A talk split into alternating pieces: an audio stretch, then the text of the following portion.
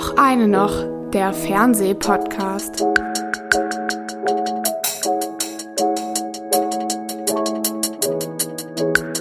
Hallo ihr lieben Leute da draußen und herzlich willkommen zur 16. Folge Och eine noch, der Fernsehpodcast. Mein Kollege Jan Freitag und ich, Erik Leimann, unterhalten uns heute über 3 Serien, die, wie heißt es so schön, einen Blick hinter die Kulissen werfen. Unter dem Titel Das Netz beschäftigen sich eine deutsche und eine österreichisch-britische Serie passend zur Fußball-WM in Katar mit den Abgründen des Fußballgeschäfts. Sehen könnt ihr Das Netz im Ersten und in der ARD-Mediathek. Danach geht es um die Serie Safe bei ZDF Neo bzw. in der ZDF-Mediathek. In Safe will die deutsche Oscar-Preisträgerin Caroline Link in ihrer ersten Arbeit fürs Fernsehen zeigen, wie Psychotherapie mit Kindern und Jugendlichen funktioniert. Schließlich geht's noch einmal zurück in die ARD-Mediathek in unserer heutigen öffentlich-rechtlichen Ausgabe Nummer 16. Dort startet die 2. Staffel der trotz Grimme-Preis ein bisschen untergegangenen Polit-Satire Parlament, wie Das Netz, eine europäische Gemeinschaftsproduktion übrigens. Lieber Jan, keine Angst heute, dein verstockendes Lachen kündigt schon eine gewisse Anspannung an. Ja, ich habe schon gedacht, dass ich mich mal so vorbereite, wie man sich auf so Quiz-Shows vorbereitet. Es dass man ist so ja auch einmal breit reinliest und hofft, dass das dann matcht. Ja, ich weiß auch, dass solche Cold-Open-Fragen oft vorbereitet sind. Hier sind sie nicht vorbereitet. Es ist heute auch keine Nostalgie-Frage. Ich wollte dich mal fragen, es ist eher so ein bisschen so eine akademische Frage. Ich hoffe, ich verkraule jetzt keine HörerInnen. Wir sprechen ja oft über Serien aus Amerika oder zumindest amerikanisch finanzierte Projekte. Heute ist es ja bei uns sehr, sehr europäisch in mehrererlei Hinsicht. Gibt es für dich eigentlich einen sichtbaren oder fühlbaren Unterschied zwischen so einer internationalen US-Serie und den Stoffen, über die wir heute sprechen? Also ja, ich glaube, der wichtigste Unterschied ist der, dass amerikanische oder angloamerikanische Formate einfach in der Regel besser sind als die europäischen, also die deutschen insbesondere. So ist das Vorurteil, ne? Das ist aber, es ist ein bestätigbares Vorurteil. Ich komme nachher so in meinem Screenshot noch auf eine Serie zu sprechen, die ich jetzt nicht verrate, in der das mal anders gelaufen ist. Aber früher war es, glaube ich, so, dass das europäisches Kino als dialoglastiger galt und als drehbuchlastiger galt und amerikanisches Fernsehen und Kino eher als Regie, Directors-driven, sagt man dann, glaube ich, oder so. Mhm. Und optischer. Ich glaube, durch die Streaming-Dienste hat sich das radikal verändert. Die sind auch alle so durchwirkt von internationalen ProtagonistInnen aus allen Ländern, die da mitmachen. Also wenn man jetzt mitkriegt, dass so Christian Schwocho dreht bei The Crown ja. mit und Edward Berger dreht bei Patrick Melrose mit und so. Das ist schon alles, das durchmischt sich so stark, dass es, glaube ich, so nationalisierte Klang- und Bildfarben gibt's gar nicht mehr so sehr. Also früher hat man ja immer gesagt, wenn amerikanische Serien besser waren, ja, die haben ja ein ganz anderes Budget und das Budget haben sie deswegen, weil sie die Sachen weltweit vermarkten können. Ne? Mittlerweile, finde ich, gilt das gar nicht mehr so sehr, weil die Streamingdienste ja international produzieren.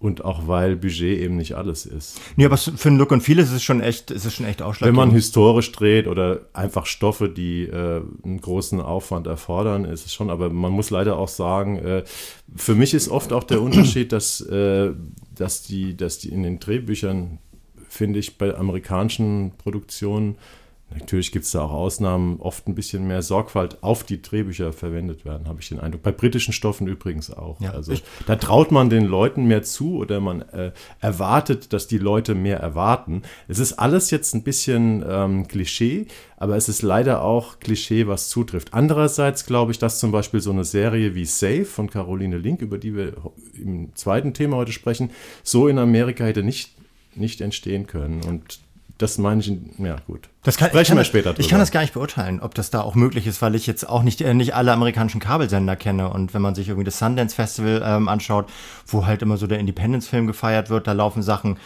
Ich glaube, da bei den meisten, wenn man da jetzt nicht genau wüsste, wie welche Sprache die Originalsprache ist, würde man es überhaupt nicht merken, wo die entstanden sind. Weil auch da natürlich in den Nischen unglaublich feines Arthouse-Kino entsteht und so. Ist halt immer das, was so vermarktbar ist und was vermarktet wird. Und amerikanische Formate werden in Deutschland halt vor allem dann vermarktet, wenn sie ein bisschen mehr Eye Candy liefern oder wenn sie halt diese brillanten Writers Room Geschichten erzählen können, was ja in den letzten Jahren so unglaublich durchgestartet ist. Was was mir noch einfällt zu Das Netz, unsere erste Serie, beziehungsweise sind ja eigentlich zwei Serien, über die wir sprechen. Es ist ein Serienkonglomerat, ein europäisches. Wir sprechen heute über die ersten beiden Beiträge. Der erste aus Deutschland, der zweite aus Österreich mit so ein bisschen britischen Schauspielern und weiß gar nicht, ob Geld auch dabei. Das ist ja ein Primetime-Programm. Die beiden Serien füllen mehrere Abende über richtig lange Strecke in der ARD.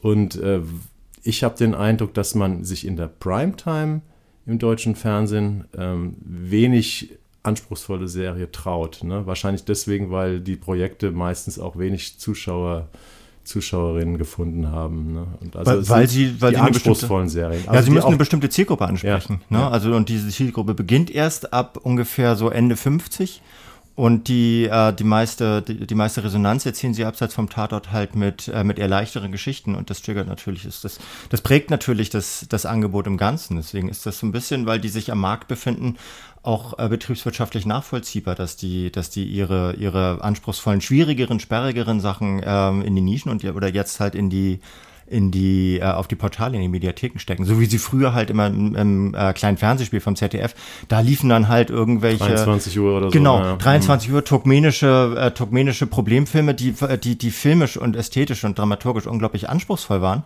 Aber da wären die Leute halt nach 4 Minuten ausgestiegen in der Primetime. Deswegen ist es halt, die befinden sich am Markt und damit muss man halt irgendwie leben. Und dadurch, dass es jetzt dieses digitale Netz gibt, in dem man alles jederzeit verfügbar hat, wird ja die Diskussion über die lineare Ausstrahlung irgendwann noch ein bisschen redundant. So. Das Netz ist das richtige Stichwort. Ja.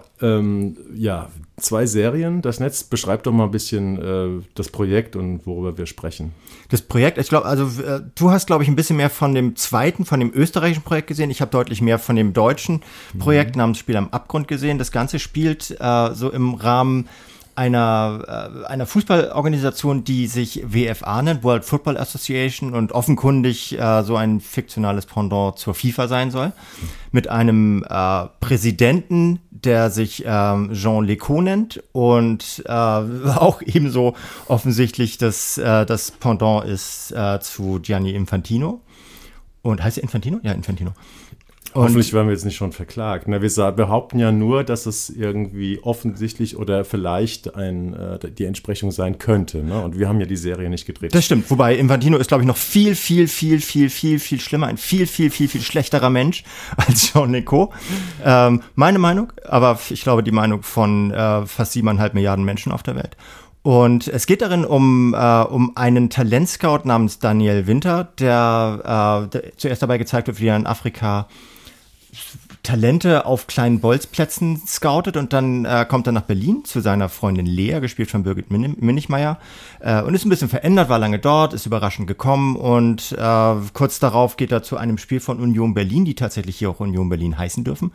Und hat da zuerst Stress mit irgendwelchen Besuchern, den er wohl aber erwartet hatte. Und danach verbrennt er in seinem Auto. Das ist jetzt, glaube ich, nicht gespoilert, weil das passiert nach 7 Minuten oder sowas. Na, ist ein bisschen später, aber ich glaube, man kann es sagen. Man kann es sagen, weil ich meine, wenn man das jetzt nicht sagt, dann kann man die Geschichte nicht erklären. Weil nämlich seine Freundin Lea geht gemeinsam mit einem Hooligan namens Marcel, gespielt von Max von der Gröben, auf die Suche nach dem Schuldigen. Und die beiden finden zusammen, weil der beste Freund von diesem Marcel umgekommen ist bei dem Angriff vor dem brennenden Auto.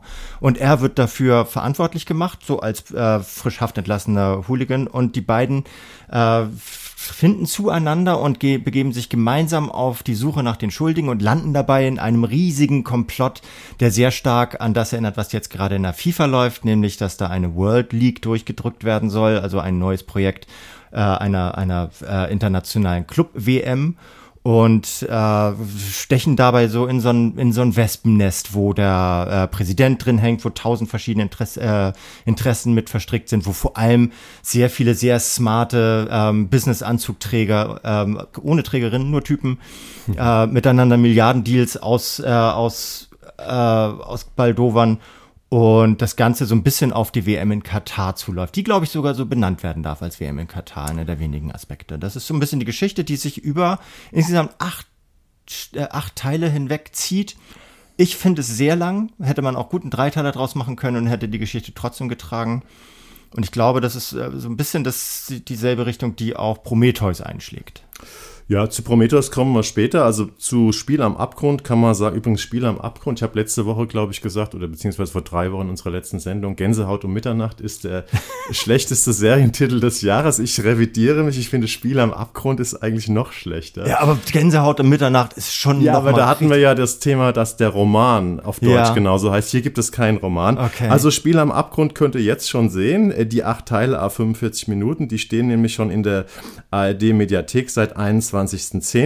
Wer lieber linear gucken will, der kann das tun am Donnerstag, 3. November, 20.15 Uhr, 4 Folgen am Stück, also 4 mal 45 Minuten, und gleich am nächsten Tag, 4. November, ist die Primetime, na, ist es nicht ganz die Primetime, wird 21.45 Uhr 2 Teile ausgestrahlt und dann am Samstag nochmal 21.45 Uhr die restlichen Teile. Regie führt Rick Ostermann. Und ich war sehr überrascht, dass der Head-Autor des Ganzen ist Bernd Lange. Und Bernd Lange ist eigentlich einer meiner absoluten deutschen Lieblingsautoren. Also der hat ja viel mit Hans-Christian Schmid gemacht. Der hat Requiem damals gemacht, diese Exorzistengeschichte. Ja, vor allem das Verschwinden. Das Verschwinden mit Julia Jentsch, einer meiner absoluten deutschen Lieblingsserien aus den letzten Dekade, der hat den allerersten Schwarzwald-Tatort gemacht, der sehr, sehr stark war, und ich komme nachher sogar nochmal auf ihn zu sprechen. Und ja, wie hat er für dich diese Verschwörungsgeschichte rund um den Weltfußball, wie ist es bei dir angekommen? Welche Stärken hat die Serie und welche Schwächen? Also das erste Attribut, das mir dazu eingefallen ist, war sowas wie hasenfüßig oder mutlos oder richtig feige eigentlich, weil sie sich nicht getraut haben, die Dinge einfach beim Namen zu nennen. Sie haben sich nicht getraut, die FIFA beim Namen zu nennen. Ja, das ist aber das kann ich verstehen. Das FIFA ist juristisch. Natürlich darfst du FIFA sagen. Also die haben mir gesagt, dass man extrem aufpassen muss. Ja, genau, mit Gianni Infantino musst du aufpassen. Du darfst FIFA sagen, zumal du ja auch einen Verein wie Union Berlin dabei hast, zumal du das ist diese ganze Spielszenen allerdings gefaked waren, ne? Ja. Also ich weiß nicht, im Stadion haben sie vielleicht gedreht, aber wenn sie dann auf den Platz schalten, ja, und die konnten alle nicht Fußball spielen. Da hast du den Eindruck, das spielt Kreisklasse oder ja, wahrscheinlich sogar B. Ja. Nee, du darfst auch über die CDU, darfst auch in Filmen die CDU nennen, und du darfst generell, du darfst eigentlich alles nennen, weil der Persönlichkeitsschutz gerade bei Organisationen sehr, sehr eingeschränkt ist. Mhm. Und das traut sich das deutsche Fernsehen halt generell meistens nicht. Und hättest du hier von der FIFA reden können. Und du hättest dem vor allen Dingen auch Giovanni Infantinos nennen können oder sowas. Alles okay. So. Ja, ich nenne das hasenfüßig so. Ja. Gerade weil er auch echt gar nicht so schlecht wegkommt. Er ist schon auch ein bisschen smarter. Also er ist nicht diese Korruptionsmaschine, die Gianni Infantino ja zu sein scheint. Okay, ich finde, wir sind keine Juristen, ist aber nicht der Punkt. Aber wie findest du es letztendlich dramaturgisch? Ist es spannend? Hat die Serie Qualitäten über jetzt diese Namensnennung hinweg? Ich weiß nicht. Also mich hat sie ein bisschen kalt gelassen, obwohl sie sehr fesselnd ist. Das ist ja auch Rick Ostermann, hat das Boot gemacht und sowas, ne? Der Mann kann tatsächlich auch, der kann auch Spannung erzeugen. Das ist eine von seinen Kernskills. Das schafft er auch. Es ist sehr anziehend, es ist sehr, sehr stringent auch durch so einen Action-Plot gehetzt. Und Bernd Lange hat auch tatsächlich teilweise so, zeigt sein Talent zur Dialogregie, zur Dialogführung. Also gerade wenn man so diesen Hooligan oder wenn man die Hooligans manchmal untereinander reden hört, wenn man die Birgit Minichmayr mit ihrer Anwaltskanzlei, sie ist Anwältin, mit ihrer Anwaltskanzlei-Kollegin, die von der Eva Mattes gespielt wird. Wenn man die beiden miteinander reden würde und es geht nicht um den Fall zwingend, dann sind da schon sehr, sehr feine Dialoge dabei. Aber alles in allem ist das extrem auf Action gebürstet. Ja. Und das finde ich auch, und dann am Ende, und das spoilere ich jetzt, weil es mir so auf den Sack ging, dann auch noch mit sowas wie so einem Kinderpornografie-Plot oder Zwangsprostitutionsplot, der da so reinplördert, wo ohne den halt deutsche Thriller offenbar nicht funktionieren dürfen. Ich weiß nicht, ob es da ein Gesetz gibt. Mir ist das alles zu sehr auf Thriller gebürstet, und das stört mich daran. Mich hat auch gestört, dass es so ein bisschen mechanisch irgendwie fast abläuft, diese 8 mal 45 Minuten. Also es gibt ja im Horrorfilm diesen Begriff des Jumpscares, also so wie oft gibt es diesen Schockeffekt, weil irgendwas hinter dem Spiegel oder hinter der Tür steht. Und hier gibt es sowas wie Thrill-Scares, die, glaube ich, so ein bisschen, keine Ahnung, nach dem Motto, alle 5 bis 7 Minuten muss ein Thrill-Scare kommen, nach dem Motto, da steht ein Killer, Auftragskiller hinter der Tür oder ein Auto explodiert oder sonst was. Also es schien mir so ein bisschen ähnlich wie im James-Bond-Film, so so ein bisschen getaktet. Und das ist eigentlich genau das, für das Bernd Lange normalerweise nicht steht. Er steht für dieses subtile Erzählen, was so irgendwie Geschichten, die irgendwie so in dich reinkriechen, ne? Wie so in das Verschwinden und so. Und tatsächlich fand ich es nicht besonders gut. Ich habe es auch nicht ganz zu Ende geguckt, den ersten Serie. Ja, ich habe drüber geschrieben, deswegen habe ich schon sehr, sehr viel davon geschaut und das war zwischendurch sehr, sehr, es hat mich einfach nicht interessiert. Ich glaube, dass es das so auf der Thriller-Ebene ist, das sehr versiert gemacht, sehr souverän. Ich gucke nicht so wahnsinnig viel Thriller und Action und Verfolgung und so weiter und von daher, ich könnte mir vorstellen, dass es einige Leute interessiert, auch gerade jetzt so im Vorwege der Fußball-WM. Und ja, auch durchaus Kritik an dem System FIFA übt, auch wenn die FIFA nicht ausgesprochen wird. So, das ist ja, das hat eine soziokulturelle Verankerung in der Gegenwart gerade. Es hat interessante Figuren, die aus meiner Sicht aber nicht entsprechend auserzählt werden. Und es hat aber wieder diese deutsche Ureigenart, dass die alle Deutsch reden miteinander, was an sich okay ist, so Traumschiff-Ding so, sondern dann haben sie sich halt dazu entschieden. Aber zwischendurch wird auch immer wieder Englisch geredet. Also so der Infantino, der Jean Léco, der redet am Anfang zum Beispiel mit so Leuten in Katar, redet der Englisch und danach wechselt er auf Deutsch. Er ist offenbar so ein Franco-Schweizer. Der Schauspieler ist ein Holländer. Okay, aber er redet so ein französisches, Deutsch mit französischem Akzent. Und das ist so lächerlich. Er sitzt, glaube ich, auch in Genf oder Zürich. Sowas, ne? Ja, genau. Das ist, glaube ich, man sieht es am See. Ich kenne mich in beiden Städten nicht aus, aber er passt ja dann auch auf das Vorbild letztendlich. Ne? Also richtig lächerlich wird es, wenn dann halt Leute aus Amerika so mit amerikanischem Akzent Englisch sprechen. Deutsch das gibt es auch. Das gibt es auch alles. Und es ist so lausig, aber okay, das ist die Entscheidung. Sie wollen, dass es ihr Stammpublikum über 95 gucken kann. Und vielleicht ist es dann auch einfach so notwendig. Also was ich nicht... das Problem ist ja ein bisschen, dass wir hier eigentlich einen super interessanten Stoff haben. Mhm. Ne? Also das geht ja so ein bisschen um dieses Football-Trafficking, also dieser Menschenhandel mit jungen Fußballspielern aus Afrika. Da gibt es ja super interessante Fakten zu. Also zum Beispiel gibt es so eine Studie vom US-Außenministerium, die besagt, dass pro Jahr wohl 15.000 afrikanische Kinder und Jugendliche als Fußballtalente nach Europa gelockt werden und die Erfolgsquote letztendlich messbar in Sachen Profiverträge liegt im absoluten Promillebereich. Die Spielerberater, die halt behalten oft die Pässe ein und wenn die dann keinen gültigen Vertrag mehr haben, sofern sie dann überhaupt einen kriegen, erlischt auch deren Aufenthaltsgenehmigung. Also es ist auch wirklich tatsächlich wie so ein bisschen Sklavenhalterei. Aber es ist ein großes Geschäft. Die Serie hat in Ghana, in Accra gedreht. Und allein da, habe ich nachgelesen, gibt es 500 Agenturen, die Spieler suchen und vermitteln. Das ist ein hochinteressanter Thrillerstoff und sie waren ja auch vor Ort und haben da gedreht und ich kam das Argument, dass man sagt, ja, ist halt nicht so super, weil es ein Thriller, ein Action-Thriller ist. Das lasse ich nicht gelten, weil, keine Ahnung, guck dir, es ist jetzt vielleicht das ganz hohe Fach im Regal, aber guck dir Sachen von Michael Mann an, ja, wenn der über die Tabakindustrie in The Insider dreht oder meinetwegen jetzt diese Tokyo Vice, diese tolle Serie über die Unterwelt in Tokio oder über Tokio schlechthin, die wir besprochen haben hier auch in einem älteren Podcast, dann sind das Thriller-Stoffe, da ist auch viel Action, da ist auch Gewalt, aber es zieht dich komplett rein, weil die Geschichte so gut gebaut ist, weil das alles so herausragend authentisch gefilmt ist. Und davon sind wir hier bei Das Netz sehr, sehr, sehr weit entfernt. Ich werde dir da nicht widersprechen. So, ich habe versucht, so ein paar positive Aspekte daran zu finden. Hab sie auch gefunden, so in jemandem wie Birgit Minichmayr, das ist einfach echt eine dringliche Schauspielerin, sowas. Ist hier ein bisschen verschenkt, finde ich, in dieser Geschichte. Wen ich aber zum Beispiel richtig toll fand, war Max von der Gröben als Hooligan. Ja, den hat er, finde ich, ich kenne jetzt persönlich keine Hooligans so gut, dass ich sagen könnte, ich wüsste, wie die insgesamt so ticken. Aber wenn ich mir einen vorstellen müsste, könnte ich mir vorstellen, dass er ungefähr so rüberkommt. Du weißt, wodurch Max von der Gröben bekannt wurde. Ja, ne? Ist das nicht so was wie DSDS oder? Das ist der Danger, der strunzdumme Schüler aus Fuck You Goethe, ne? Ja. Also der ist praktisch der Freund von Jella Haase, glaube ich, am Anfang. Und das Lustige ist ja, ich habe ein Interview tatsächlich mit Max von der Gröben gemacht, auch ein großer Fußballfan übrigens, ein großer Fan von 1. FC Köln, weil er aus Köln kommt. Ja, das Lustige an Max von der Gröben ist ja, dass er gerne mal für solche Prollrollen, natürlich wegen dieser Fuck You Goethe-Vergangenheit genommen wird und in Wirklichkeit ist er ja Graf. Mhm. Also der Vater ist Graf und glaube ich auch. Ne? Ja.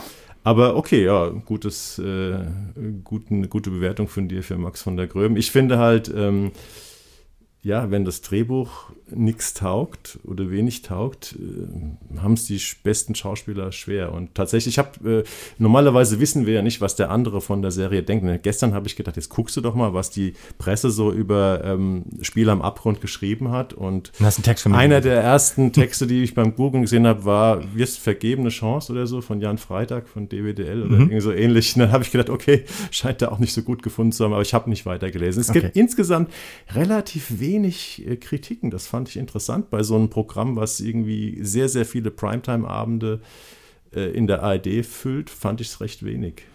Ja. Weiß nicht, ich hab mich da nicht umgeschaut, nicht näher, also das mache ich halt grundsätzlich nicht, wenn ich selber einen Text drüber schreibe, dass ich mich da nicht über andere Kritiken, also dass ich mir andere Meinungen nicht anlese oder durchlese. Kommt vielleicht noch, ne? So. Ja, aber gut, schauen wir mal. Vielleicht zur linearen Ausstrahlung. Ja. Erzähl mal was von Prometheus. Genau, Prometheus. Das interessiert mich immens, was du dazu denkst. Ich hoffe, ich habe es tatsächlich, wir haben ja hier oft gesagt, ja, aus Zeitgründen haben wir von der 10-teiligen Serie nur 3 Folgen gesehen oder 4 oder manchmal werden uns ja auch nur wenige Folgen freigeschaltet. Hier habe ich es jetzt echt mal durchgezogen. Hast du krass. Ich habe alle 8 Folgen à 45 Minuten gesehen. Prometheus, erstmal zu den Hard Facts, ist eine österreichische, also auch das Netz Prometheus, Regie Andreas und Daniel, das ist der Sohn Prochaska, großer österreichischer Regisseur, der schon viele bekannte Sachen gemacht hat. Und da sehen wir auch wieder 8 Folgen und auch wieder als Brett ausgestrahlt. Donnerstag, 17.11. Folgen 1-4 in der ARD Primetime und am Samstag, also 2 Tage später, am 19. November, Folgen 5-8. Allerdings könnt ihr das Ganze schon ab heute, Freitag, 28.10. in der ARD Mediathek sehen. Ja, worum geht's? Wir haben Tobias Moretti. Ich glaube, wenn eine große österreichische Dramaproduktion ansteht, muss immer geguckt werden, ob Tobias Moretti Zeit hat. Klingt ein bisschen spöttisch, möchte ich aber so eigentlich gar nicht sein, weil ich halt Tobias Moretti für einen wirklich guten Schauspieler. Der spielt eine Figur, Georg Trotter, genannt der Bluthund. Der war als österreichischer Fußballprofi so leidlich erfolgreich, aber immerhin wohl erste Liga in England unterwegs, war so ein Spieler der robusteren Sorte und ich nehme an, nach dem Karriereende hat er Medizin studiert und wurde ein Gerechtigkeitsfanatiker und Dopingjäger, eben genannt der Bluthund in seiner Wahlheimat Liverpool, ist mit einer Engländerin verheiratet und in deren Privatleben gab es wohl vor 10 Jahren, damit macht die Serie auch auf, ein großes Drama. Es gab einen Autounfall und dabei haben sie ihren kleinen, ich glaube so 4 Jahre alten Sohn verloren und die Frau Diana, gespielt von Angel Coulby, sitzt seitdem im Rollstuhl. In der Ehe scheint es ja eher zu kriseln. Er ist halt so ein besessener Gerechtigkeitsfanatiker, versucht ständig irgendwelche Leute gegen Korruption vorzugehen, irgendwelche Spieler, die wahrscheinlich dopen, dingfest zu machen mit leidlichem Erfolg. Und seine Frau ist halt frustriert und sitzt zu Hause und hat den Lebensmut so ein bisschen verloren. Ja, und in dieser Situation bekommt er einen Anruf von einem alten Freund, Andreas Müller. Gab es auch mal einen Spieler, ne? Glaube ich, bei Schalke oder so. Gespielt von Benjamin Sadler, der scheint da so eine Klinik in den Alpen im Salzburger Land zu leiten. Das scheint so eine hochmoderne Sportklinik zu sein, wo die so junge Fußballprofis irgendwie vermessen und fördern wollen. Und er sucht einen Leiter für diese Klinik und holt diesen Georg Trotter, lässt er per Privatjet einfliegen und sagt, ja, willst du nicht hierher kommen? Ich zahle dir ein fürstliches Gehalt und du wirst hier Klinikleiter. Und parallel meldet sich, will ein alter Freund und Fußballkollege von ihm in Liverpool mit ihm Kontakt aufnehmen und irgendwie über irgendwelche dunklen Machenschaften auspacken und der wird dann ermordet. Ja, und ich glaube, viel mehr sollte man jetzt vielleicht an der Stelle nicht verraten. Die Serie ist ziemlich prominent besetzt. Da sind zum Beispiel Ina Weiße dabei, Peter Lohmeier, sind noch ein paar internationale Schauspieler dabei, wie zum Beispiel Amanda Abington, recht gut beleumundete britische Schauspielerin, die spielt eine Detective in Liverpool. Das Ganze ist von Martin Ambrosch geschrieben, der hat ganz viel mit dem Prochaska zusammen gemacht. Die haben zum Beispiel diese ganzen Spur des Bösen Filme mit Heino Ferch, diese sehr düsteren Filme, wo er so einen Kriminalpsychologen spielt. Die besseren Sachen von Heino Ferch. Ja, absolut. Die sind durchaus anspruchsvoll. Also man muss diese Düsterheit und Schwere aushalten bei Spur des Bösen, aber die sind schon gut. Oder die beiden haben zum Beispiel auch zusammen das finstere Tal gemacht, diesen sehr gefeierten Heimatfilm, Western. Also sagen wir so, die beiden stehen für sehr düstere, auch so wirklich auch im wahrsten Sinne des Wortes, weil die Bilder sind sehr dunkel, so Thriller-Stoffe. Und das ist auch das, was wir in Prometheus erleben. Wie viel hast du denn gesehen und wie war dein Eindruck? Ich habe die ersten 2 Folgen gesehen und dann habe ich mich so in den Rest noch ein bisschen reingescrollt, weil ich, wie gesagt, über das Netz Spiel am Abgrund geschrieben habe und das so ein bisschen in Abgleich bringen sollte zu dieser zweiten, wie soll man sagen, zu dem zweiten Zweig dieses Netzes oder dem zweiten Faden dieses Netzes. Es ist auch ganz interessant, dass es gibt so ein paar Figuren, die in beiden auftauchen. Ja. Ne? Also der Jean Léco, der Gianni, das darf ich ja nicht sagen. Es gibt sogar eine Szene, die in beiden Serien identisch vorkommt. Da sitzt er im Flugzeug in so einem Privatjet mit so einem Investor. Die kommt in beiden vor? Okay. Die kommt in beiden vor und ist ganz interessant. Das ist eher einer der besten, clevereren Tricks in der Serie. Sie erscheint in unterschiedlichem Licht, weil in der anderen Serie, also in Prometheus, weißt du halt mehr über diesen Investor. Mhm. Den kennst du gar nicht in der ersten Serie. Ja, okay, ja. Das ist also, die haben so ein paar Twists, dass sie die miteinander vernetzen. Das finde ich originell, so das zu machen. Und das beweist ja auch nochmal, dass die miteinander zu tun haben, diese beiden. Also das ist ein gemeinschaftliches Projekt. Also ich weiß nicht, ob da jetzt noch mehr von aus anderen Ländern geplant sind, weil so eine deutsch-österreichische, so ein Tandem nannte man das ja mal auf Arte, das ist ja noch nicht so richtig krass international, weil die beiden sich so auch gerade allein schon sprachlich so ähnlich sind. Ich fand es, wenn man die jetzt mal miteinander vergleicht, Spiel am Abgrund und Prometheus, fand ich Prometheus sehr viel weniger aufdringlich. Wie gesagt, ich habe sehr viel weniger gesehen davon, aber ich fand es weniger aufdringlich, es war weniger auf Action gebürstet. Aber auch hier, finde ich, das Kernthema ist ja hier auch einerseits Doping und andererseits aber ja mit so einem Link in dieses Body Optimization. Also da geht es darum, so wie schafft man es Menschen so künstlich hoch zu züchten, dass dass sie von sich aus leistungsfähiger sind. Also sie sind so ein bisschen auf der Suche danach, den optimalen Sportler oder die optimale Sportlerin zu kreieren mit Hilfsmitteln, die übers Training hinausgehen. Und ich finde, in beiden Fällen, das stört mich an diesem ganzen Projekt, flüchtet man sich aus der Nüchternheit und gleichzeitig auch Dramatik der realen Debatten. Doping ist auch ohne diese ganzen Action-Plots. Und hier kriegt das so einen komischen Science-Fiction-Twist noch so. Das wird nachher noch richtig wild und wird richtig Raumschiff Enterprise-mäßig. Ja, das ist auch wieder retrofuturistisch eigentlich. Aber es bauscht etwas auf, was gar nicht aufgebauscht werden muss, wenn man sich diese ganzen Recherchen zu Doping, zu Kindesmissbrauch auch innerhalb der Sportszene und natürlich zu dieser ganzen Korruptionsgeschichte der WM-Vergaben und sowas anschaut und der World League. Das ist alles für sich genommen schon so unfassbar gehaltvoll für gute, aufregende, fesselnde Thrillerstoffe, dass es überhaupt nicht notwendig ist, da noch irgendwelche Mordsgeschichten raufzupappen.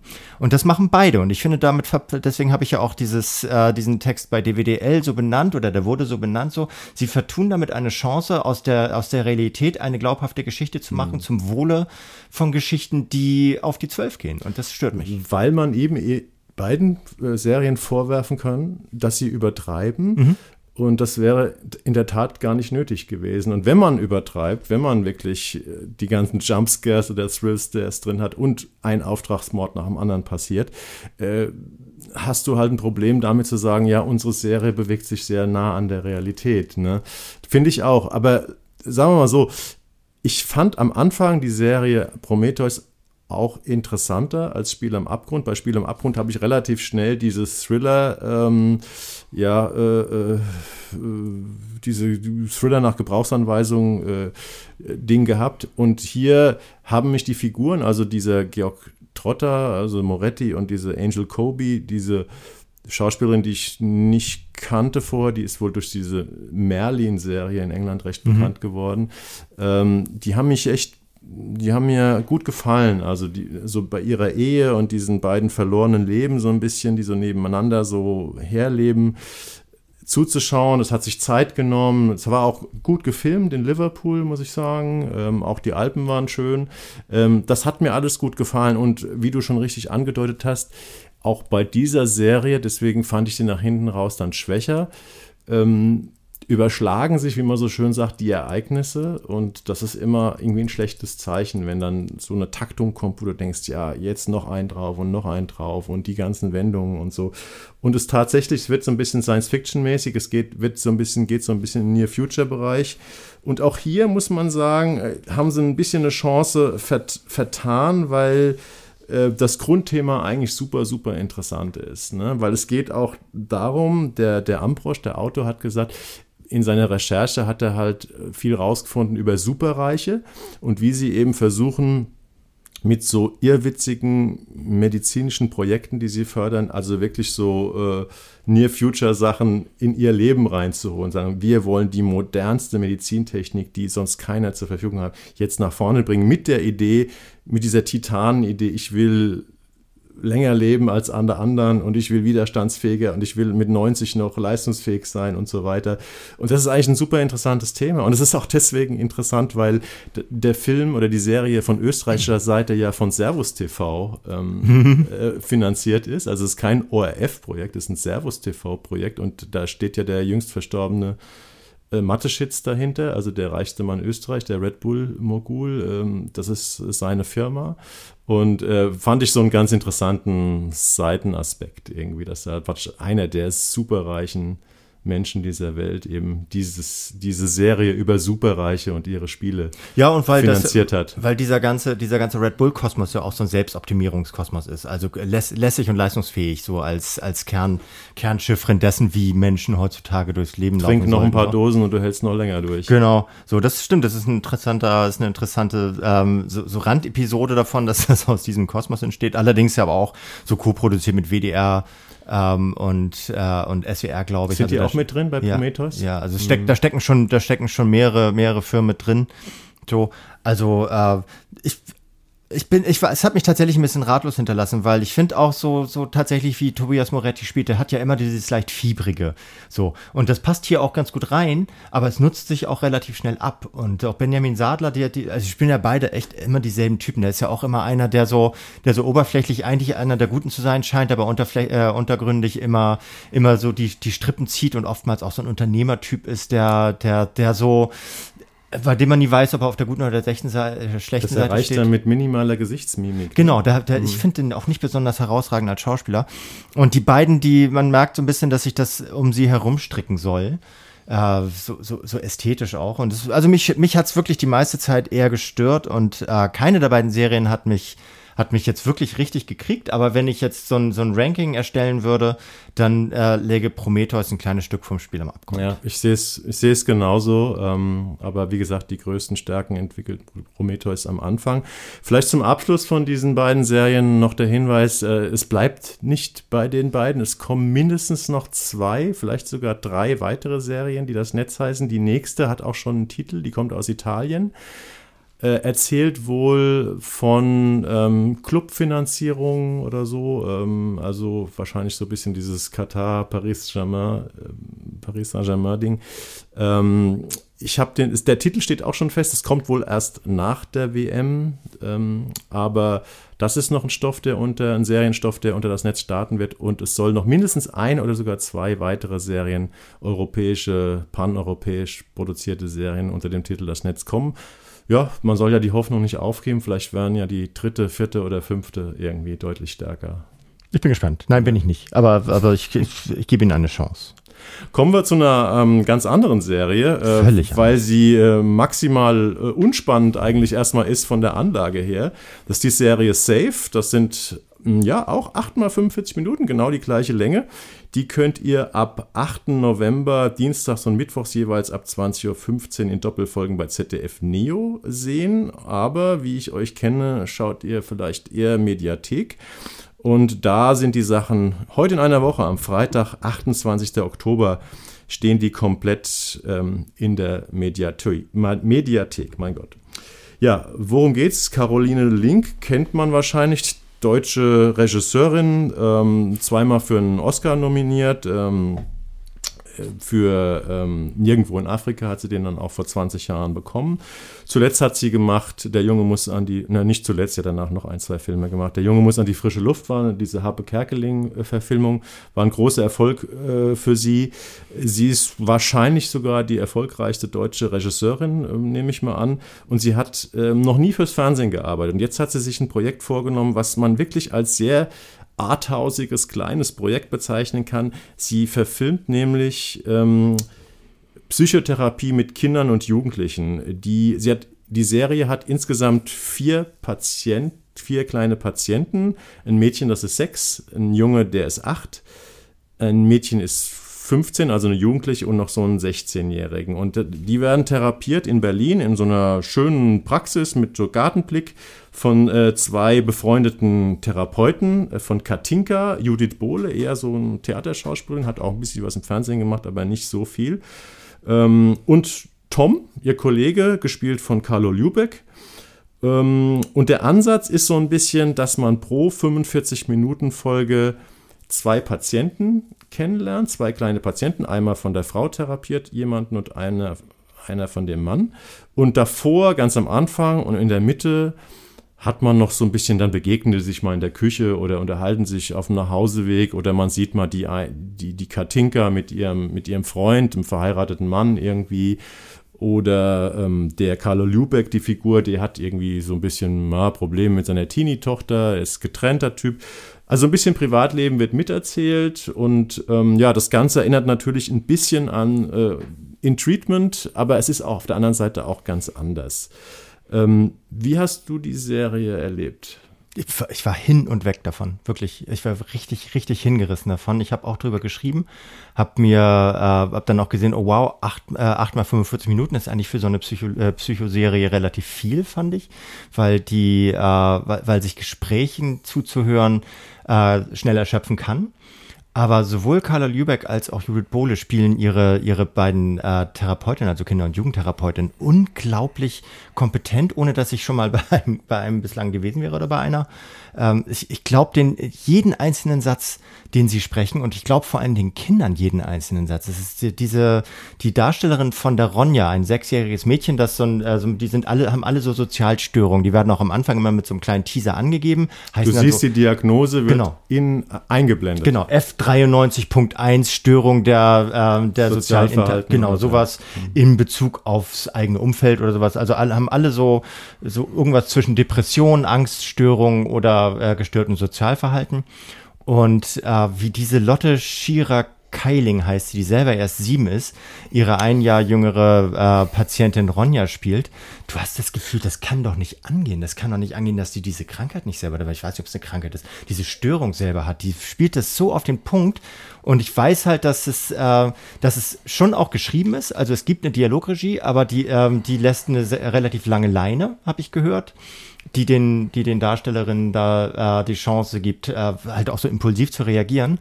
Und es sind immer so jeweils so 20 Minuten, hast du ja schon erzählt, pro PatientInnen-Gespräch. Und zwischendurch ein bisschen Gedöns, so um das Privatleben der beiden TherapeutInnen.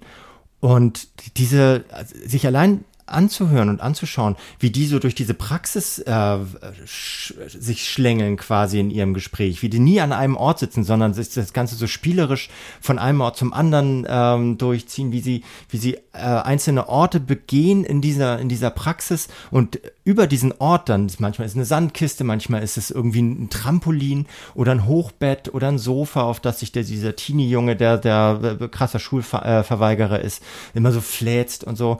Das ist alles so aus der Realität rausseziert, dass ich das Gefühl habe, das ist richtig dokumentarisch. Aber es ist, habe ich gehört, es ist komplett fiktional. Es gibt noch nicht mal Vorbilder für die einzelnen PatientInnen und so. Also du hast jetzt gesagt, die Gespräche, man muss ja sagen, das ist gerade bei den Älteren, bei den Jugendlichen kann man sagen, ja, es ist Gespräch, auch wenn da auch ein bisschen Action gemacht wird. Aber bei den Kindern ist es ja viel Spieltherapie, ne? Also ja. Die spielen, die drücken praktisch ihre Gefühle durch Spiel aus oder einfach durch ein Machen und Tun und Malen und Quatsch machen mit den Therapeutinnen mit der Therapeutin, und ich habe mit der Caroline Link ein Interview gemacht dazu, weil, ja, übrigens eine sehr, sehr eine gute Gesprächspartnerin und sehr, sehr nette Frau auch, und die hat ja ganz viel in ihren Stoffen, eigentlich fast in jedem von ihren Filmen geht es sehr direkt oder indirekt um Kinder. Und ich habe sie mal gefragt, wie sie das überhaupt macht, dass sie da mit so einer Sechsjährigen, dass die genau das macht. Und meinte, ja, sie hat da so ihre Methode, klar. Casting ist natürlich wichtig. Sie haben da so 15 kleine Mädchen, die dann von ihrer Casterin vorausgewählt waren, hat sie sich angeschaut. Aber sie meint, letztendlich hat sie einfach einen guten Draht zu den Kindern, weil sie sich wirklich für die interessieren würde. Und das würden die Kinder spüren. Und dann redet die wohl, dann ist wohl der Ton, das wird dann wahrscheinlich irgendwie nachvertont, nehme ich an. Die redet dann permanent auf das Mädchen ein, also wahrscheinlich, nehmen wir an, freundlich, und sagt ihr, jetzt gehst du dahin, jetzt machst du das, jetzt guck mal, als, ne, jetzt fühlst du das, oder ach, jetzt ist, ne, passiert das. Und da hat sie wohl eine Methode, die dazu führt, dass diese Sechsjährige oder Siebenjährige eine 20-minütige Szene tragen kann, wo halt ein Konflikt herausgearbeitet wird. Und das Gleiche finde ich also fast noch beeindruckender als die Sechsjährige, wobei man es schon schwierig ist, da noch ein Ranking zu machen, ist dieser achtjährige Junge, der so ein ganz zurückgezogener Junge ist, dessen Vater schwer krebskrank ist und der, wo der Junge weiß, der Vater wird wahrscheinlich sterben. Das ist der achtjährige Jonas. Ich finde, der macht das auch hammermäßig. Ich finde aber auch diese 15-jährige Nelly. So eine krasse Sportlerin. Ja, die so ein ruheloses Mädchen aus einer guten Familie offensichtlich, die irgendwie Panikstörungen hat und man weiß nicht, wo die herkommen. Die spielt das auch hammermäßig, finde ich, diese junge Schauspielerin. Und die Therapeuten, hast du schon angesprochen, die Caroline Link hat mir auch verraten, dass sie sehr, sehr interessiert war an dieser personenorientierten Therapieform, die da eben heißt, es ist nicht wie, da haben wir die Parallele zu In Treatment, wir haben sehr schlaue Therapeuten, die das halt analysieren, was ihre Patientinnen sagen, sondern die sind einfach zugewandt, schaffen eine positive Atmosphäre und lassen den kleinen Leuten da in ihrer Therapie einfach einen Raum und nehmen die an.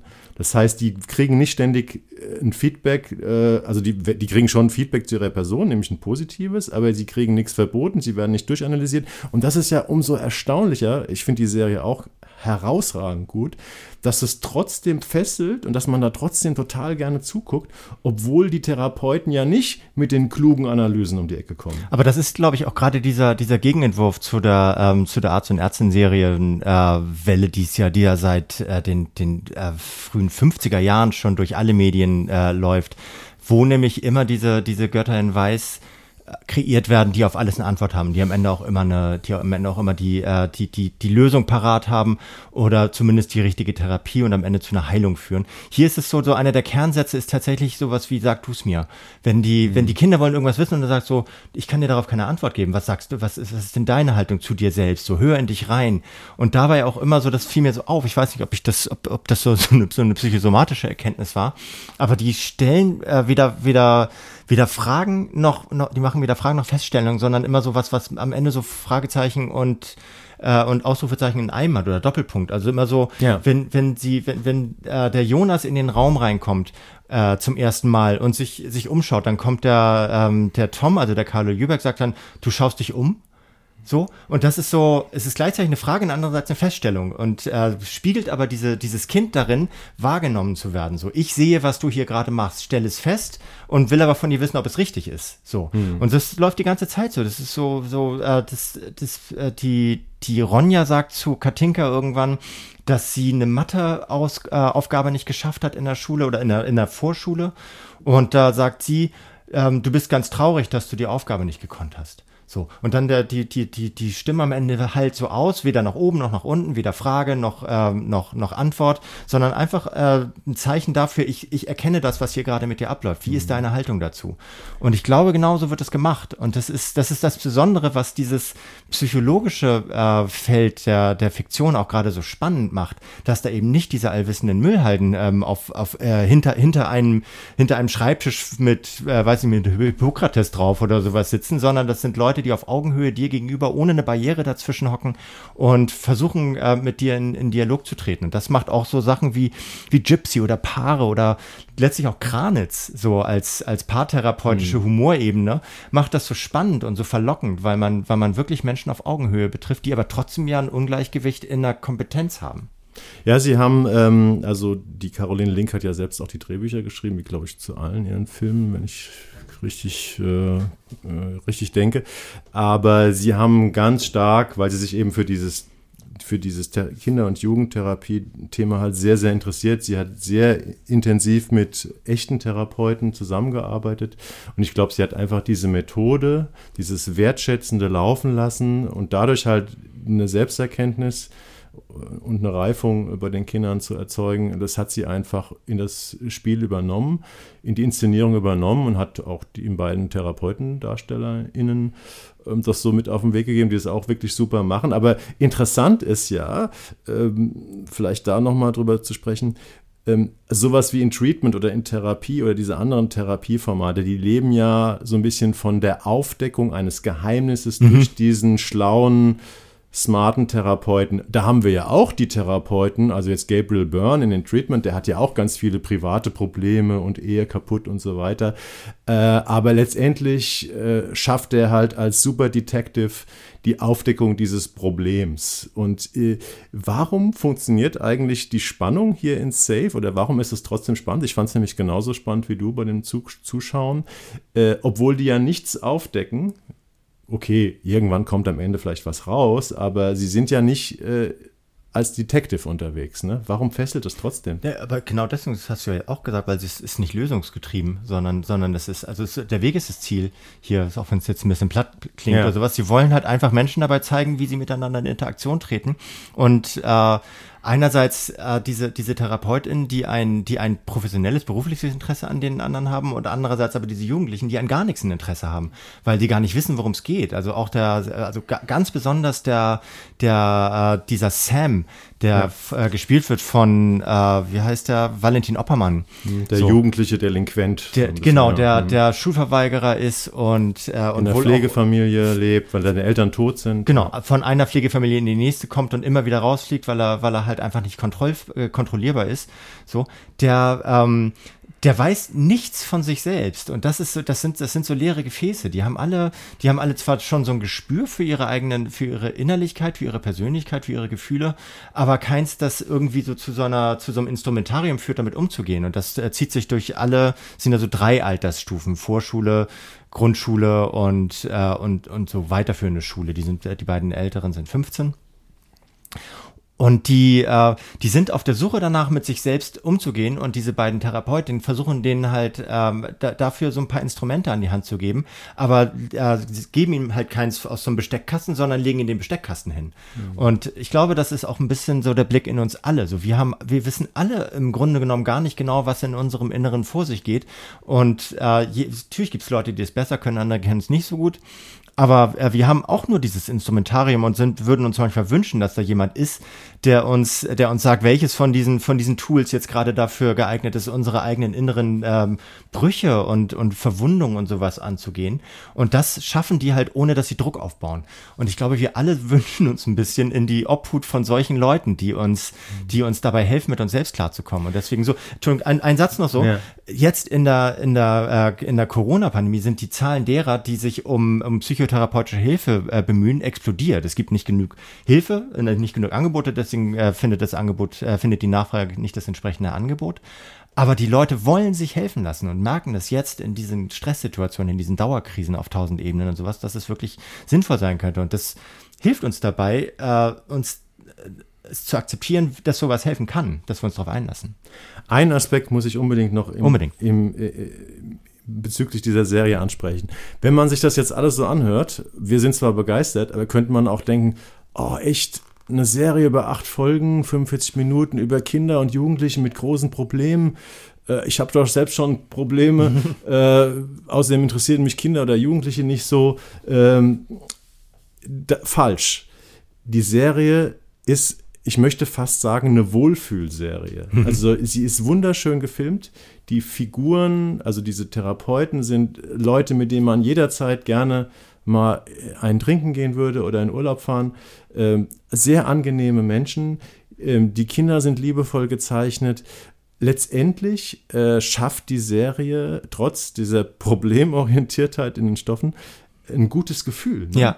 Und das ist, glaube ich, auch generell das Geheimnis von Caroline Link, warum sie nicht nur eine super Regisseurin und Autorin ist, sondern auch Erfolg beim Publikum hat mit ihren Stoffen. Mhm. Egal, was sie erzählt, das ist immer mit einer großen Liebe zu Menschen und auch gerade zu jungen Menschen erzählt. Ne? Also Beispiel jetzt, der Junge muss an die frische Luft. Das hat ganz Deutschland gerührt, dieser kleine Harpe Kerkeling, dessen Mutter Selbstmord begeht.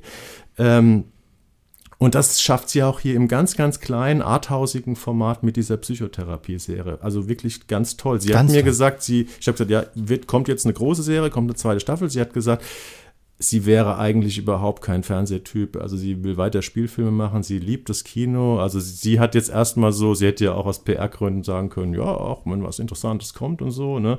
Und, ne, sie will eigentlich keine Serie machen, sie will weiter Spielfilme fürs Kino machen. Aber vielleicht ändert sich ja ihre Meinung, es geht noch weiter, weil man könnte sich da durchaus eine Fortsetzung vorstellen. Ich würde das sofort gucken. Ich finde auch, muss auch noch einmal auf den Soundtrack von Niki Reiser, heißt er. So ein bisschen Klavier. Genau, so ein Piano, das immer nur in dem Break zwischen den zwei Therapiesitzungen ansetzt. Also es ist, ich glaube, vorher und nachher gibt es überhaupt keine Musik, sondern nur in dem Übergang. Die erste Therapiestunde ist zu Ende, dann gibt es ein bisschen Erzählung über die beiden TherapeutInnen und dann geht es zur nächsten Therapiesitzung und dann am Ende, glaube ich, zum Ausland noch. Und das nur da, so ein paar Chopin-Tupfen reingelegt, so.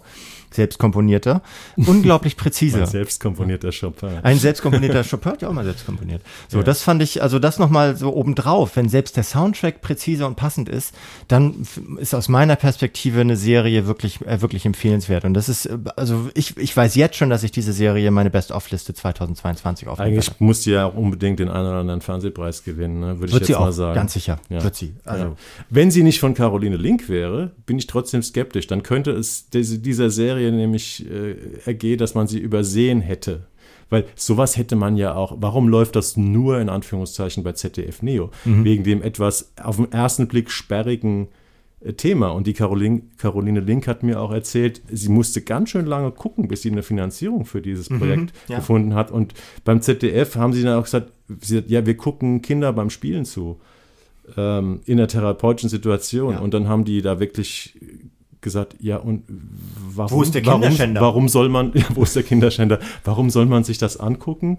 Und sie hat es weiter versucht zu erklären und sie hat den Eindruck gehabt, es wurde trotzdem nicht so richtig verstanden und am Ende hätten die gesagt, na, wenn Sie das machen, Frau Link, dann wird das schon was. Machen Sie mal. Ja.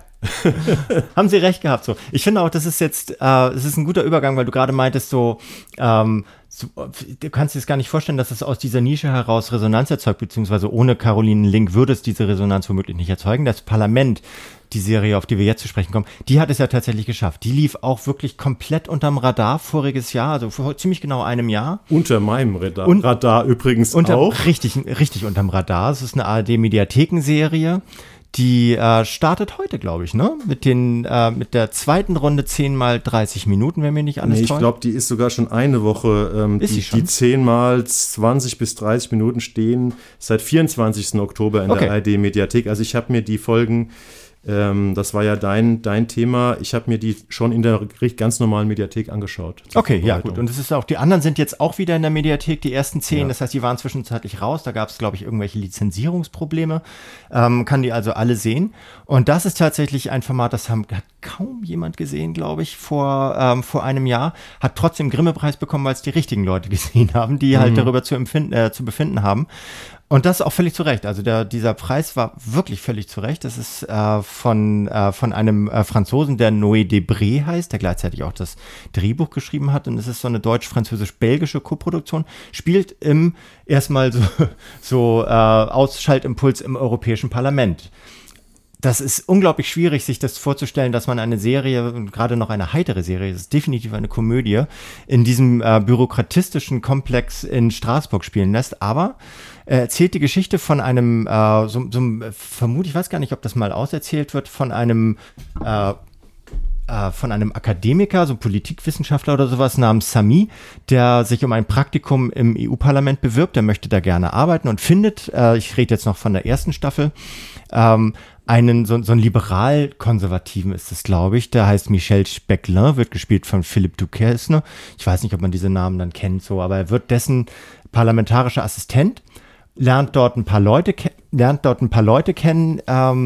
wie zum Beispiel eine Brite namens Rose und einen Deutschen namens Toto oder Thorsten, mit denen er sich so ein bisschen halb anfreundet. Und gemeinsam, das ist die Geschichte der ersten Staffel, ein Verbot von Haifischflossenfang, also von Haifischen, die nur gefangen werden, um in die Flossen abzunehmen. Also dieses Gesetz bringen sie durchs EU-Parlament und kämpfen da gegen 1000 verschiedene Hürden, kämpfen unter anderem gegen so eine deutsche Politikdomina, die gespielt wird von der Christiane Paul. Und schaffen das, und da setzt jetzt ein paar Jahre später, ist nicht ganz genau klar, aber ich glaube, es ist so ungefähr, also 2 Jahre später ungefähr, setzt die neue Staffel an. Sami ist nicht mehr der Assistent von Michel Specklin, sondern sucht sozusagen ein neues politisches Zuhause, findet das in einer Französin, einer französischen Abgeordneten, und gleichzeitig, als ich darüber geschrieben habe, konnte man leider nur die ersten beiden Folgen sehen, deswegen wusste ich noch nicht so wahnsinnig viel darüber. Gleichzeitig wird sein früherer Abgeordneter Michel Specklin, wird so, ohne dass er das richtig mitbekommt, zum Parlamentspräsidenten gewählt. Das ist eigentlich so ein fast schon chargenhafter Vollversager, also ein ängstlicher Typ, der auch überhaupt nichts versteht, also eine ziemlich überzeichnete Figur, der dann sozusagen so Strohmann-mäßig als Parlamentspräsident installiert wird, ne? Genau, in der zweiten Staffel. Als Teil eines großen Intrigenspiels, weil alle Leute tatsächlich immer darum bemüht sind, ihre eigenen Vorteile in diesem parlamentarischen Kosmos geltend zu machen. Und davon handelt auch die Serie. Es geht einerseits darum zu zeigen, wieso die Wirkmechanismen dieses riesigen Apparates sind, der mit einer relativ schmalen demokratischen Basis, wenn man so will, also zumindest auf nationaler Ebene, so wie viel Einfluss nimmt eine Stimme bei einer europäischen Wahl aus Deutschland tatsächlich auf die Zusammensetzung des Europäischen Parlaments. Das ist minimal, aber letztlich werden da ja massiv wichtige, auch für den nationalen Raum wichtige Entscheidungen getroffen, und auf diese Entscheidungsfindungsprozesse blickt diese Serie. Sie tut das einerseits sehr, sehr fachkundig, sie kennt sich wirklich sehr, also der Debré kennt sich sehr gut aus in den Mechanismen des europäischen Parlamentarismus. Stellt ihn damit auch eigentlich ein bisschen bloß, also spielt eigentlich gewissermaßen sogar den Gegnern innerhalb oder den Gegnerinnen innerhalb des Europäischen Parlaments oder der EU in die Karten, die also diese ganzen... Das ist eine klassische Bürokratiesatire dann im Prinzip, ne? Genau. Sehr, sehr fein ausgearbeitet. Genau, aber er haut halt nicht nur drauf auf diese Entscheidungsmechanismen und darüber, dass das alles nur korrupt ist und dass sie sich nur mit Gurkenkrümmungswinkeln beschäftigen und sowas, sondern er zeigt Menschen darin, die versuchen, diese Bürokratie in den Griff zu bekommen. Und er macht das einerseits auf eine sehr herzliche Art, dass er diesen Leuten tatsächlich Leben einseelt und denen zeigt, denen geht es um was. Nicht allen, aber es gibt da Leute, denen geht es um etwas. Und andererseits wählt er dafür die Humorebene, um das nicht zu knöchern zu produzieren. Und das ist dadurch, durch diesen Humor, den er da reinbringt, ist das auf teilweise so hinreißende Art, satirisch komisch und gleichzeitig menschlich warm, dass das auch echt eine richtig gute Serie ist, finde ich. Ja, ich fand, also ich habe so ein bisschen, oder wenn es jetzt ein rein deutsches Projekt gewesen wäre, wäre es wahrscheinlich bei dieser Bürokratiesatire geblieben. Aber was dieser französische Autor geschafft hat, ist, dass du, also sehr viele Figuren in dem Ensemble sind ja sehr jung, also dieser Deutsche, diese Britin und dieser Franzose sind praktisch junge Assistenten in diesem Moloch. Und oder jetzt auch die neue Abgeordnete, für die der Sami arbeitet, ist auch eine junge Frau. Wird auch am Anfang so ein bisschen mitgespielt, dass er denkt, ach, das ist die Mitarbeiterin oder so, und dann auf einmal, hups, ist die Chefin. Und was er schafft, der Autor, ist, dass du wirklich mit so einem jungen Blick und auch mit diesen jungen Figuren, die auch nach Liebe suchen und nach einem Platz in der Welt, dass du mit denen irgendwie mitgehst und die magst. Und deswegen ist die Serie dann letztendlich dann auch ein gutes Paket. Obwohl das überhaupt keine rein guten, das sind nicht nur Protagonisten, sondern auch Antagonistinnen. Also gerade die Rose, die kehrt jetzt als Lobbyistin. Also die war sie parlamentarische Assistentin. Die Britin, mit der so ein bisschen so ein Love-Interest-Ding hat. Ne? Ja, die hatten auch was miteinander und so. Und es britzelt auch noch so ein bisschen zwischen den beiden. Und die ist jetzt halt Lobbyistin. Also die hat die Seiten gewechselt. Und ich weiß ja, wie gesagt, noch nicht so wahnsinnig viel drüber, weil ich noch nicht genug gesehen habe. Aber es ist halt, es atmet unglaublich viel von dieser persönlichen Ebene innerhalb einer sehr sturen bürokratischen Ebene. Und das trägt diese Serie die ganze Zeit. Und es ist auch, interessanterweise ist es, es gibt da eine synchronisierte Fassung. Ja, wollte ich auch. Die ist schwierig, aber sie ist jetzt auch kein Desaster. Ich habe schon sehr viel schlechtere Synchronisierung erlebt. Aber es ist, wenn man sich das Original anschaut, und das kann man in der Mediathek, dann dann zeigt sich, dass die Deutschen Deutsch reden und die Franzosen reden Französisch. Und ich weiß gar nicht, ob die Engländer... Die Engländerinnen oder die Engländer sprechen Englisch. Genau. Ja, es ist eine dreisprachige, ist auch in der Werbung sozusagen die trilinguale Serie Parlament. Und ich habe auch ein paar Folgen synchronisiert oder 2 Folgen synchronisiert geguckt und 2 Folgen im Originalton. Ich gebe dir recht übrigens, die Synchronfassung ist gar nicht so schlecht. Ist, ja, wenn man es möchte, halt einfacher zu gucken. Aber die trilinguale Fassung ist großartig. Ja. Weil da nochmal ein ganzes Stück mehr Authentizität entsteht einfach. Aber wir sind ja beide sehr, sehr skeptisch, ich bin ja gerade so voller Hass und Verachtung auf das Synchronisationsgewerbe so. Ich muss es mir auch öfter mal verkneifen, das immer wieder anzusprechen. Und es ist natürlich auch, sich eine Serie in 3 Sprachen anzuschauen, die dann entsprechend untertitelt wird, das ist auch fordernd. Also 2 Sprachen ist schon, oder eine Fremdsprache ist schon fordernd, 3 Sprachen ist fordernd so, weil man sich auf gar nichts richtig einstellen kann. Das heißt, ich finde es überhaupt nicht bedenklich, sich das Ganze auf Deutsch anzugucken. Ich finde es aber unbedingt empfehlenswert, sich das in dieser trilingualen Fassung anzuschauen. Und das ist auch gerade deswegen so interessant, weil man dann eben so merkt, wie die Deutschen miteinander kommunizieren und wie die Franzosen oder die Französen miteinander kommunizieren.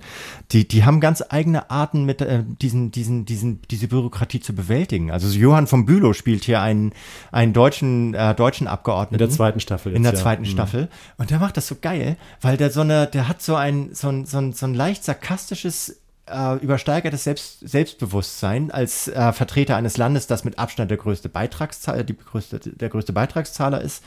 Und mit Abstand die größte Macht hat, aber gleichzeitig auch immer um Ausgleich bemüht ist, um die Historie nicht zu stark in die Gegenwart hineinkommen zu lassen.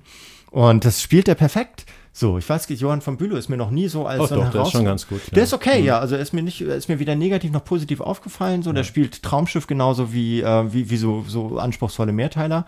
Und diesen Politiker hier, den spielt er genauso, wie ich mir einen deutschen EU-Politiker vorstelle. Ja, es gibt, glaube ich, auch die Szene, wo da steht der so und so vor der Tür, der Deutsche, und dann geht die Tür auf und da sagt der andere, oh ja, er sieht wirklich sehr deutsch aus, er wirkt sehr deutsch.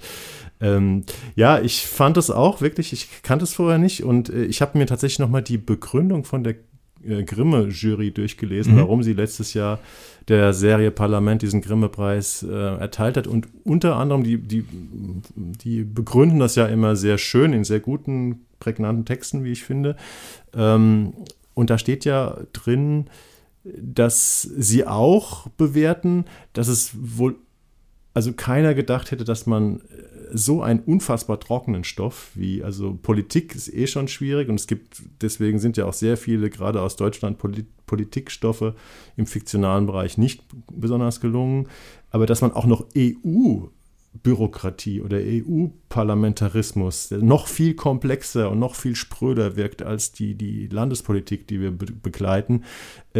Das in eine interessante Serie zu packen, ist wirklich eine monstermäßige Leistung, muss man sagen. Also die Serie macht total Spaß, sie ist kurz, 20- bis 30-minütige Episoden und man kann die echt so wegbingen und man lernt was und ist gerührt und das ist wirklich zum Zungeschnalzen, also das ganze Ding. Es ist auch eine Empfehlung, macht das so, guckt euch das an, du kannst auch, eben was du sagst, so, weil es so einfach reinläuft und weil der Humor da drin ist auch manchmal echt albern.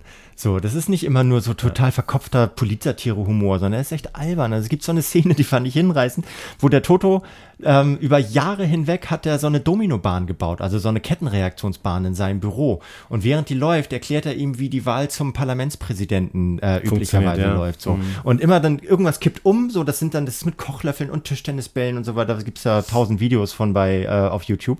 Und so, das seine Erklärung und diese Dominobahn, die läuft so parallel, windet sich so parallel vorwärts.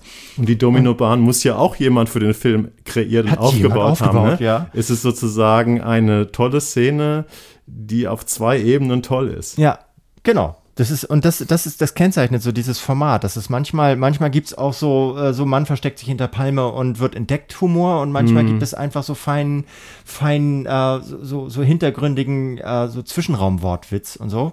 In jeder Hinsicht echt eine gute Serie. Ich glaube jetzt nicht, dass sie nochmal einen Grimme-Preis bekommt, aber wenn sie ihn nicht letztes Mal bekommen hätte, könnte sie ihn wahrscheinlich jetzt gleich nochmal bekommen. Super. Ja, dann haben wir zwei ganz große Serienempfehlungen und eine, die wir nicht so empfehlen können. Wie sieht es denn mit den Screenshots aus? Ich habe schon gesagt, aufgrund unserer kleinen Urlaubspause, wo ich mich wirklich serienmäßig bzw. schautechnisch komplett in Retrobahn, also wir haben nur Sachen aus den 80ern und 90ern geguckt im Urlaub, begeben hat, habe ich heute nur einen Screenshot. Hast du einen netten oder ich habe einen positiven Screenshot, okay. Aber damit wir den schönen Wechsel haben, würde ich sagen, fang du mal an, dann mache ich meinen einen und du zum Abschluss. Ja, ich habe auch zwei, ich hatte zwei negative, weil du bist ja negativ. Ja, ich muss nämlich einen positiven Screenshot ein bisschen relativieren. Ich habe nämlich nicht nur wegen des bescheuerten Titels Gänsehaut um Mitternacht weitergeguckt bis zum Ende, und das wird richtig flach am Ende. Also, oder was heißt flach? Es wird so, es hält überhaupt keinen Spannungsbogen, es hat eine total doofe Auflösung, und es ist so, es kreist sich am Ende zusehends um sich selber. Und ist wirklich gar nicht mehr gruselig. So. Und das interessant, ja. Weil ich hatte auch einen Podcast gehört, wo die einen sehr, sehr guten Podcast, Serienpodcast, wo die auch das ganze Ding gesehen hatten, und die waren auch mal eigentlich Mike Flanagan-Fans und meinen, das ist auf jeden Fall seine schwächste Serie. Und wir sind ja, glaube ich, beide so, ich hatte, glaube ich, 4 oder 5 Folgen gesehen, und ich habe ich wurde eigentlich reingezogen. Also ich weiß nicht, meine absolute Lieblingsserie, aber wir haben ja positiv darüber gesprochen, und ich habe gedacht, das wird immer noch besser auf Strecke. Und die Kollegen im anderen Podcast haben auch gesagt, das lässt hinten raus nochmal deutlich nach. Also dadurch ist es ist definitiv die schlechteste Serie von Mike Flanagan, weil ich die anderen aber auch sehr mochte. Aber es ist auch einfach so keine gute Serie mehr, finde ich. Es hat seine Highlights, es hat sehr bedrückende, krasse Horrormomente oder Gruselmomente, aber die wiegen es nicht auf, dass die Serie im Ganzen doch nicht gelungen ist. Also eine Enttäuschung im Nachhinein, ja. Deswegen dein Appendix hier zur letzten Folge. Genau. Ja, mein Screenshot ist positiv, und das ist mal wieder ein Tatort. Das ist nicht der Tatort jetzt von diesem Sonntag, sondern es ist der Tatort vom nächsten Sonntag. Der heißt Die Blicke der anderen, spielt im Schwarzwald. Und das Interessante ist, der Autor ist Bernd Lange. Ach, crazy. Also der Bernd Lange, den wir für seinen Spiel am Abgrund gerade kritisiert haben und den ich ja ansonsten sehr, sehr schätze. Bernd Lange hat ja schon den ersten Schwarzwälder-Tatort, ich glaube, das ist jetzt der 8., glaube ich, auch geschrieben. Ja, Goldbach. Ich weiß nicht, ob du den damals gesehen hast, mit diesem vermissten Kind in dieser toller Krimi. Und der neue, die Blicke der anderen, spielt in einer, schick bürgerlichen Neubausiedlung im Breisgau, also irgendwo außerhalb der Tore von Freiburg. Und da scheint sich eine Familientragödie abgespielt zu haben.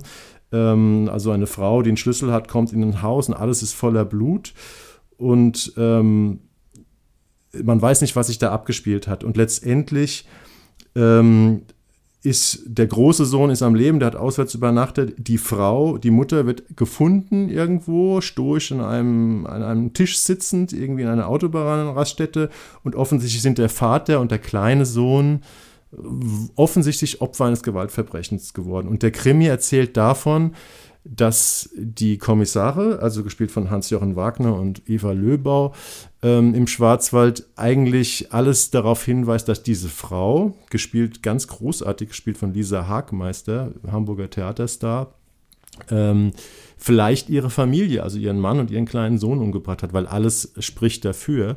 Und der ganze Film beobachtet sehr, sehr genau diesen Verdacht, diese seltsame Frau, wo man nicht genau weiß, was treibt die eigentlich an, warum verhält die sich so stoisch, so komisch.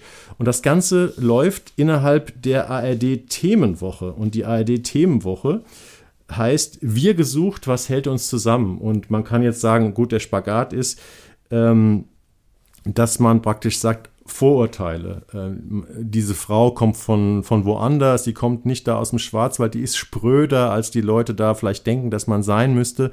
Und ja, die Sandra ist halt die Sandra, heißt es dann immer, wenn die Sandnachbarn fragen, ja, wie ist denn die Frau so oder wie erleben sie die so? Ne? Also sie können die Frau nicht verstehen, sie verhält sich nicht so, wie man denkt, dass man sich als gutbürgerliche Mutter verhalten müsste.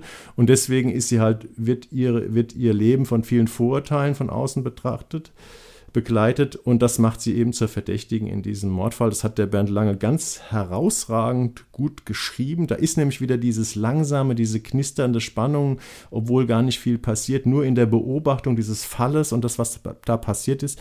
Und deswegen ist das ein ganz, ganz hervorragender Tatort geworden und da hat der Bernd Lange seine Leistung von Spiel am Abgrund, sage ich mal, wieder wettgemacht. Und das heißt also, dieser Schwarzwaldkrimi, der funktioniert auch über diese 8 Folgen hinweg gut? Nee, das ist kein Schwarzwaldkrimi, das ist ein Tatort. Schwarzwald-Tatort, sorry. Der funktioniert wie jeder Tatort über 90 Minuten. Ja, aber also auch die 6 Fälle zwischen dem ersten und dem neuen jetzt, die haben auch funktioniert, weil ich habe die nicht gesehen. Ach so, ja, ich finde den Schwarzwalder Tatort, da gab es auch mal 2 Folgen, die so mittelprächtig waren, aber ich mag die sehr gern. Ich mag die beiden Ermittler, also den Wagner und die Löwe. Die waren durchaus, die sind ambitioniert, sage ich mal, die haben gute Stoffe, gute Drehbücher.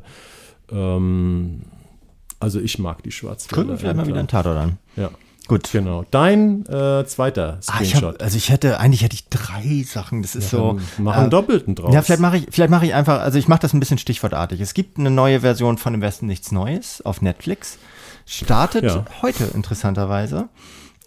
Ist die erste, auch interessanterweise die erste deutsche Adaption dieses Buches von Erich Maria Remarque und hat es geschafft, wie die ersten beiden auch, das ist der erste schwarz-weiß verfilmt 1930, glaube ich, ja, zumindest kam er 1930 hier in die Kinos, wurde sofort stark angegangen von der erwachenden Rechten hier. Der zweite war 1979, damals, also auch aus den USA, damals mit John Boy aus den Waltons als Hauptdarsteller. Und ich meine, die Geschichte ist ja bekannt. Es geht um darum, wie eine ganze Generation aus verschiedener Länder in den Schützengräben verheizt wurden, ohne Sinn und Verstand, einfach immer ins gegnerische Sperrfeuer getrieben und das für ein paar Meter Geländegewinne und sowas.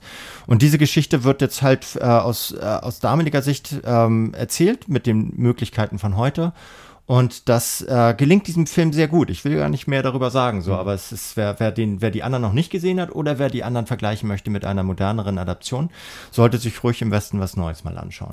Das ist interessant. Ich habe mir nur den Trailer angeschaut, weil ich mal so prüfen wollte, ob das vielleicht was ist für mich. Und da ist halt eine Kampfszene nach der anderen. Und es wird viel gekämpft, aber es ist... Trailer, ich bin ja ein Trailer-Verächter. Ja. Die meisten Trailer schaffen es ja bei mir, das Gefühl zu erzeugen, dass ich die Serie nicht sehen möchte. Ja, vor allen Dingen ist es Quatsch, weil diese als erste Adaption davon entfernt sich nämlich diese Version von aus den Schlachtgräben, aus den Schützengräben und erzählt nebenbei die Geschichte von Matthias Erzberger, gespielt von Daniel Brühl, der sich um Friedensverhandlungen mit Frankreich bemüht in den letzten 72 Stunden. Also das meiste Geschehen handelt in den letzten 72 Stunden vor dem offiziellen Kriegsende.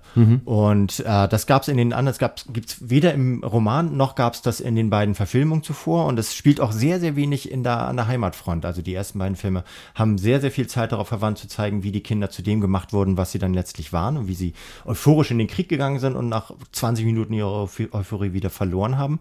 Hier gibt es eine politische Randkomponente und das ist kreativ, ist originell. Ich weiß nicht, ob das jetzt nicht großartig filmisch übersetzt, aber es ist trotzdem ein interessanter Ansatz. So.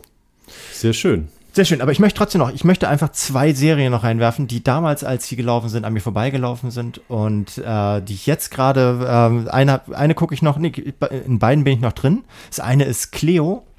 Mit Jella Haase als Stasi-Recherin. Haben wir hier nicht besprochen, obwohl das ja ein riesiger deutscher Netflix-Hit ist. Ja, ne? Also, Hammer, sag ich euch. Ja. Leute, die ist so geil. Also Jella Haase ist so geil.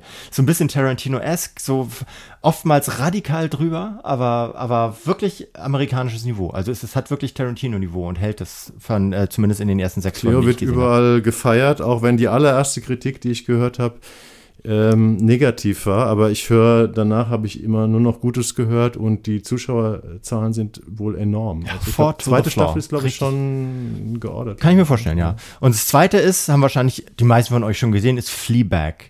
Naja, gut, okay. Aber ich habe die jetzt erst gesehen. Die ist damals, das war 2017 oder sowas, glaube ich, ist hier mir vorbeigelaufen. Oh, ich bin so in love mit dieser Serie. Also wer die noch nicht gesehen hat, über so eine Londonerin auf der Suche nach Befriedigung und Erlösung zugleich, so.